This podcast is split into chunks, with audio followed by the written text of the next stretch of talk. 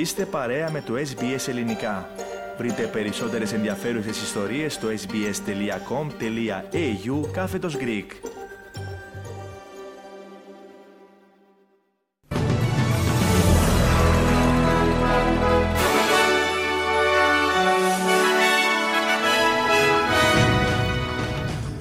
Οι προσπάθειες αποκατάστασης από τον σεισμό παρεμποδίζονται από τις λαιλασίε στην Τουρκία, καθώς ο αριθμός των νεκρών συνεχίζει να ανεβαίνει. Βέβαιος ότι η Αυστραλία μπορεί να αποφύγει την ύφεση, δηλώνει ο Υπουργός Εθνικής Οικονομίας Jim Chalmers. Άλλο ένα άγνωστη ταυτότητα αντικείμενο που πετούσε πάνω από τον Καναδά κατέριψαν οι Ηνωμένες Πολιτείες. Σοκάρουν οι μαρτυρίες για γυροκομείο κολαστήριο στον Κορυδαλό και. Δεύτερη με ο ρεκόρ η Αντιγόνη Τρισμπιώτη στη Μελβούρνη.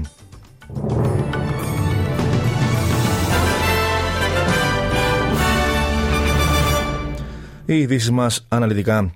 Οι γερμανικές οργανώσεις αρρωγής αναγκάστηκαν να αναστείλουν τις επιχειρήσεις διάσωσης στις σεισμόπληκτες περιοχές της Τουρκίας και της Συρίας, επικαλούμενες προβλήματα ασφαλείας και αναφορές για συγκρούσεις μεταξύ ανώνυμων ομάδων και πυροβολισμούς.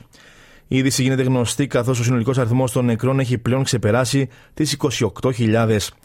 Η Γερμανική Διεθνής Υπηρεσία Ερευνά και Διάσωσης και η Ομοσπονδιακή Υπηρεσία Τεχνικής Βοήθειας δηλώνουν ότι θα είναι άμεσα έτοιμες να βοηθήσουν εάν υπάρχουν ενδείξεις για επιζώντες.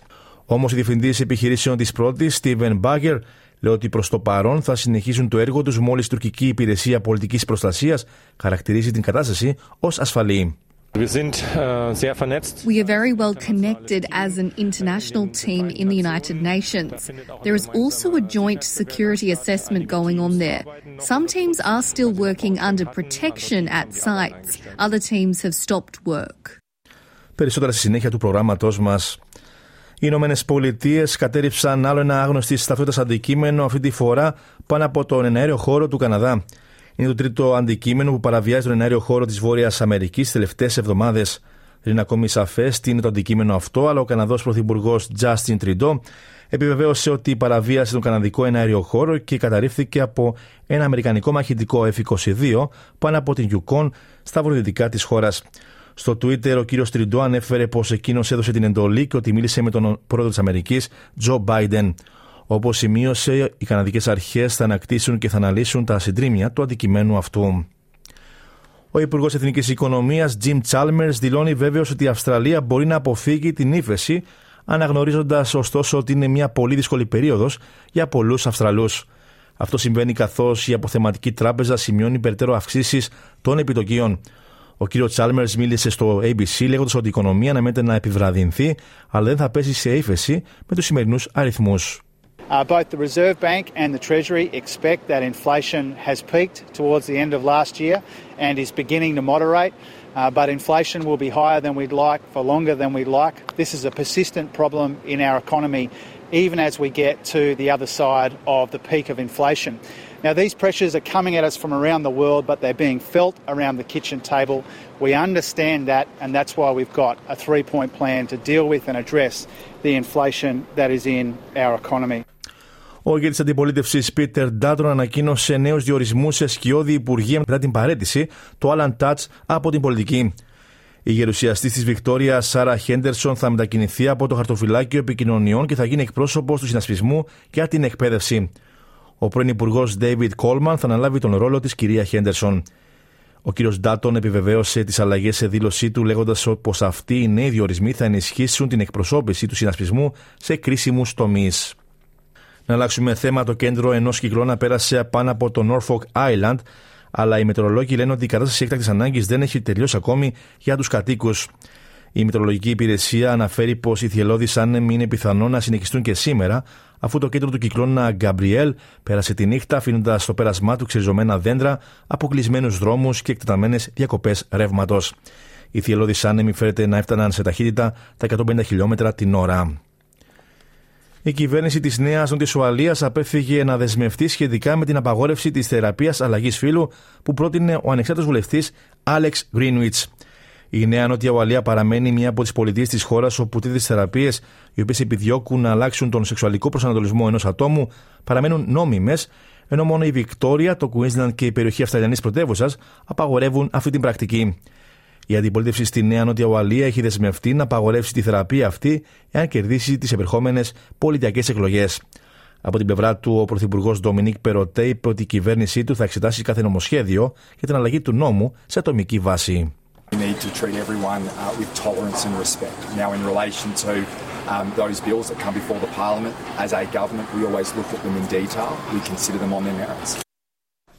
Στην Ελλάδα τώρα συνεχίζουν να έρχονται στο φως συντακτικέ καταγγελίες για τις απάνθρωπες συνθήκες διαβίωσης που είχαν ένικοι γυροκομείου στον Κορυδαλό. Πρώην εργαζόμενη στο Ίδρυμα αποκάλυψε στον τηλεοπτικό σταθμό Sky τα όσα έζησε, αναφέροντας ότι το προσωπικό έδαινε τους ηλικιωμένους, τους άφηνε εντελώς απεριποίητους και έβγαζε τους νεκρούς νύχτα για να μην γίνονται αντιληπτοί. Τις άθλιες συνθήκες διαπίστωσαν και ελεγκτές της περιφέρειας Αττικής μετά από απροδοποιητό έλεγχο που πραγματοποίησαν πριν λίγες ημέρες. Σύμφωνα με πληροφορίες, η δομή είχαν επιβληθεί στο παρελθόν πρόστιμα από την περιφέρεια Αττικής, ενώ είχε ανακληθεί και η άδεια λειτουργίας της. Τον 8ο πρόεδρο της Κυπριακής Δημοκρατίας εκλέγουν σήμερα οι πολίτες της Μεγαλονίσου.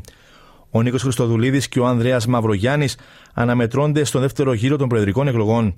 Οι κάλπες ανοίγουν σε 7 το πρωί και κλείνουν στις 6 το απόγευμα, με διάλειμμα μιας ώρας από τις 12 το μεσημέρι μέχρι τη 1. Όπως δήλωσε ο Γενικός Έφορος Εκλογών Κώστας Κωνσταντίνου, το τελικό αποτέλεσμα θα ανακοινωθεί γύρω στις 7.30 το βράδυ, τοπική ώρα.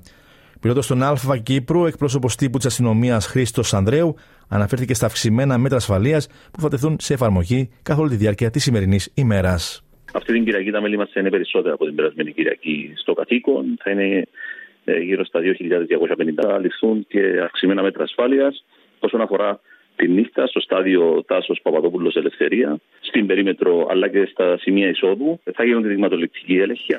Η Ένωση Υπηρεσιών Υγείας της Νέας Νότια Ουαλία ζητά τη σύσταση Βασιλικής Επιτροπής για το Σύστημα Υγείας της Πολιτείας μετά τη διαπίστωση έκθεσης ότι έχουν σπαταληθεί 33 δισεκατομμύρια δολάρια. Ο γραμματέας της Ένωσεω Τζέραρτ Χάι λέει ότι η υποπτή κακή κατανομή των πόρων αποτελεί παροδία και πρέπει να αντιμετωπιστεί. Όπως σημειώνει μια Βασιλική Επιτροπή, μια μεγάλη ανεξάρτητη έρευνα θα δίνει την ολιστική εικόνα του συστήματος υγειονομικής περίθαλψης και θα παρήχε τον κατάλληλο έλεγχο στους υπεύθυνους. seeking a royal commission into where the health dollars being spent. $33 billion in New South Wales alone, nearly one third of the state budget, is being spent on health. And still, you're hearing today people saying we need to spend more money. At the HSU, we've taken a different view on this. Οι διαμαρτυρίες κατά των συνταξιδοτικών μεταρρυθμίσεων στη Γαλλία έχουν εισέλθει στον τέταρτο γύρο τους. Η αστυνομία έριξε δακρυγόνα κατά διαδηλωτών στους δρόμους του Παρισιού, όπου εκατοντάδες άνθρωποι διαδήλωναν. Οι διαμαρτυρίες πραγματοποιούνται καθώς ο Γάλλος πρόεδρος Εμμανουέλ Μακρόν πιέζει για την αύξηση του ορίου ηλικίας συνταξιοδότησης από τα 62 στα 64 έτη. Ο Τόμα Κουεντίν, 43 χρονών μηχανικό που συμμετείχε στι διαδηλώσει, είπε ότι δεν είναι ευχαριστημένο με την πρόταση αυτή.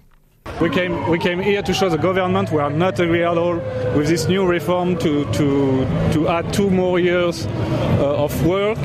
It's, it's not uh, our choice of society. We want, we, we want uh, to, to enjoy our life after work with our family, and uh, that's it. Το τελευταίο αντίο στον βουλευτή της Νέας Δημοκρατίας, Μανούσο Βολουδάκη, που έφυγε από τη ζωή το πρωί της Τετάρτης σε ηλικία 57 ετών, είπαν χθες φίλοι και συγγενείς τους στα Χανιά. Η εξόδιος ακολουθία τελέστηκε στον ιερό Μητροπολιτικό Ναό των Ισοδίων της Θεοτόκου και το παρόν έδωσαν μεταξύ άλλων ο Πρωθυπουργός Κυριάκος Μητσοτάκης, υπουργοί, βουλευτές, εκπρόσωποι της τοπικής αυτοδιοίκησης και πλήθος κόσμου. Ο Μανούσο Βολουδάκη νοσηλευόταν το τελευταίο διάστημα σε νοσοκομείο της Αθήνας με σοβαρό πρόβλημα υγείας.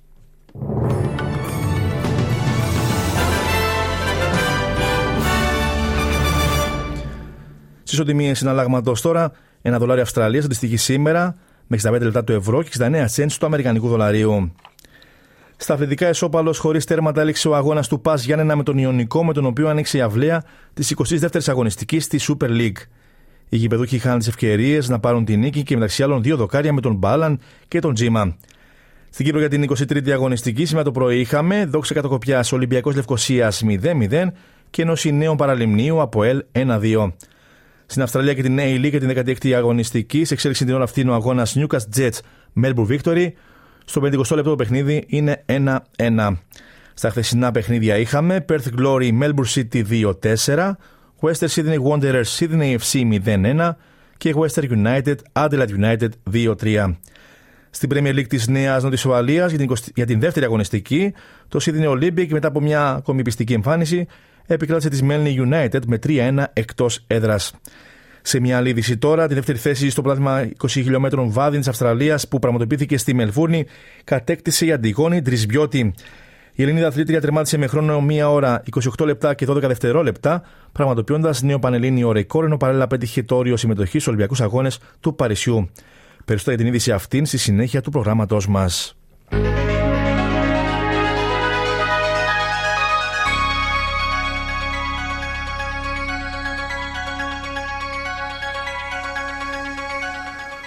Ολοκληρώνουμε το δελτίο μας με την πρόγνωση του αυριανού καιρού.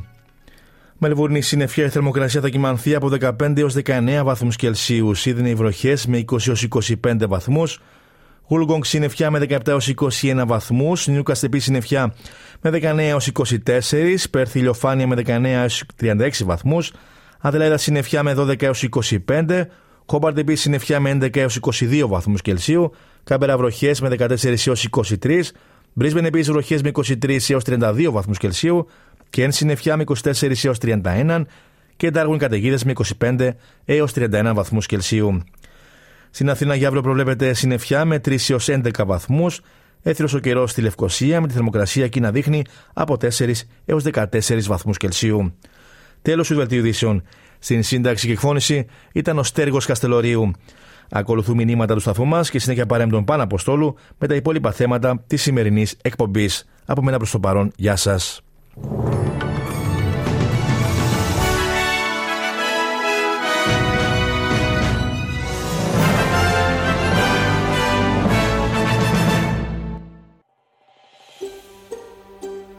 Θέλετε να ακούσετε περισσότερες ιστορίες σαν και αυτήν; Ακούστε στο Apple Podcast, στο Google Podcast, στο Spotify ή οπουδήποτε ακούτε podcast.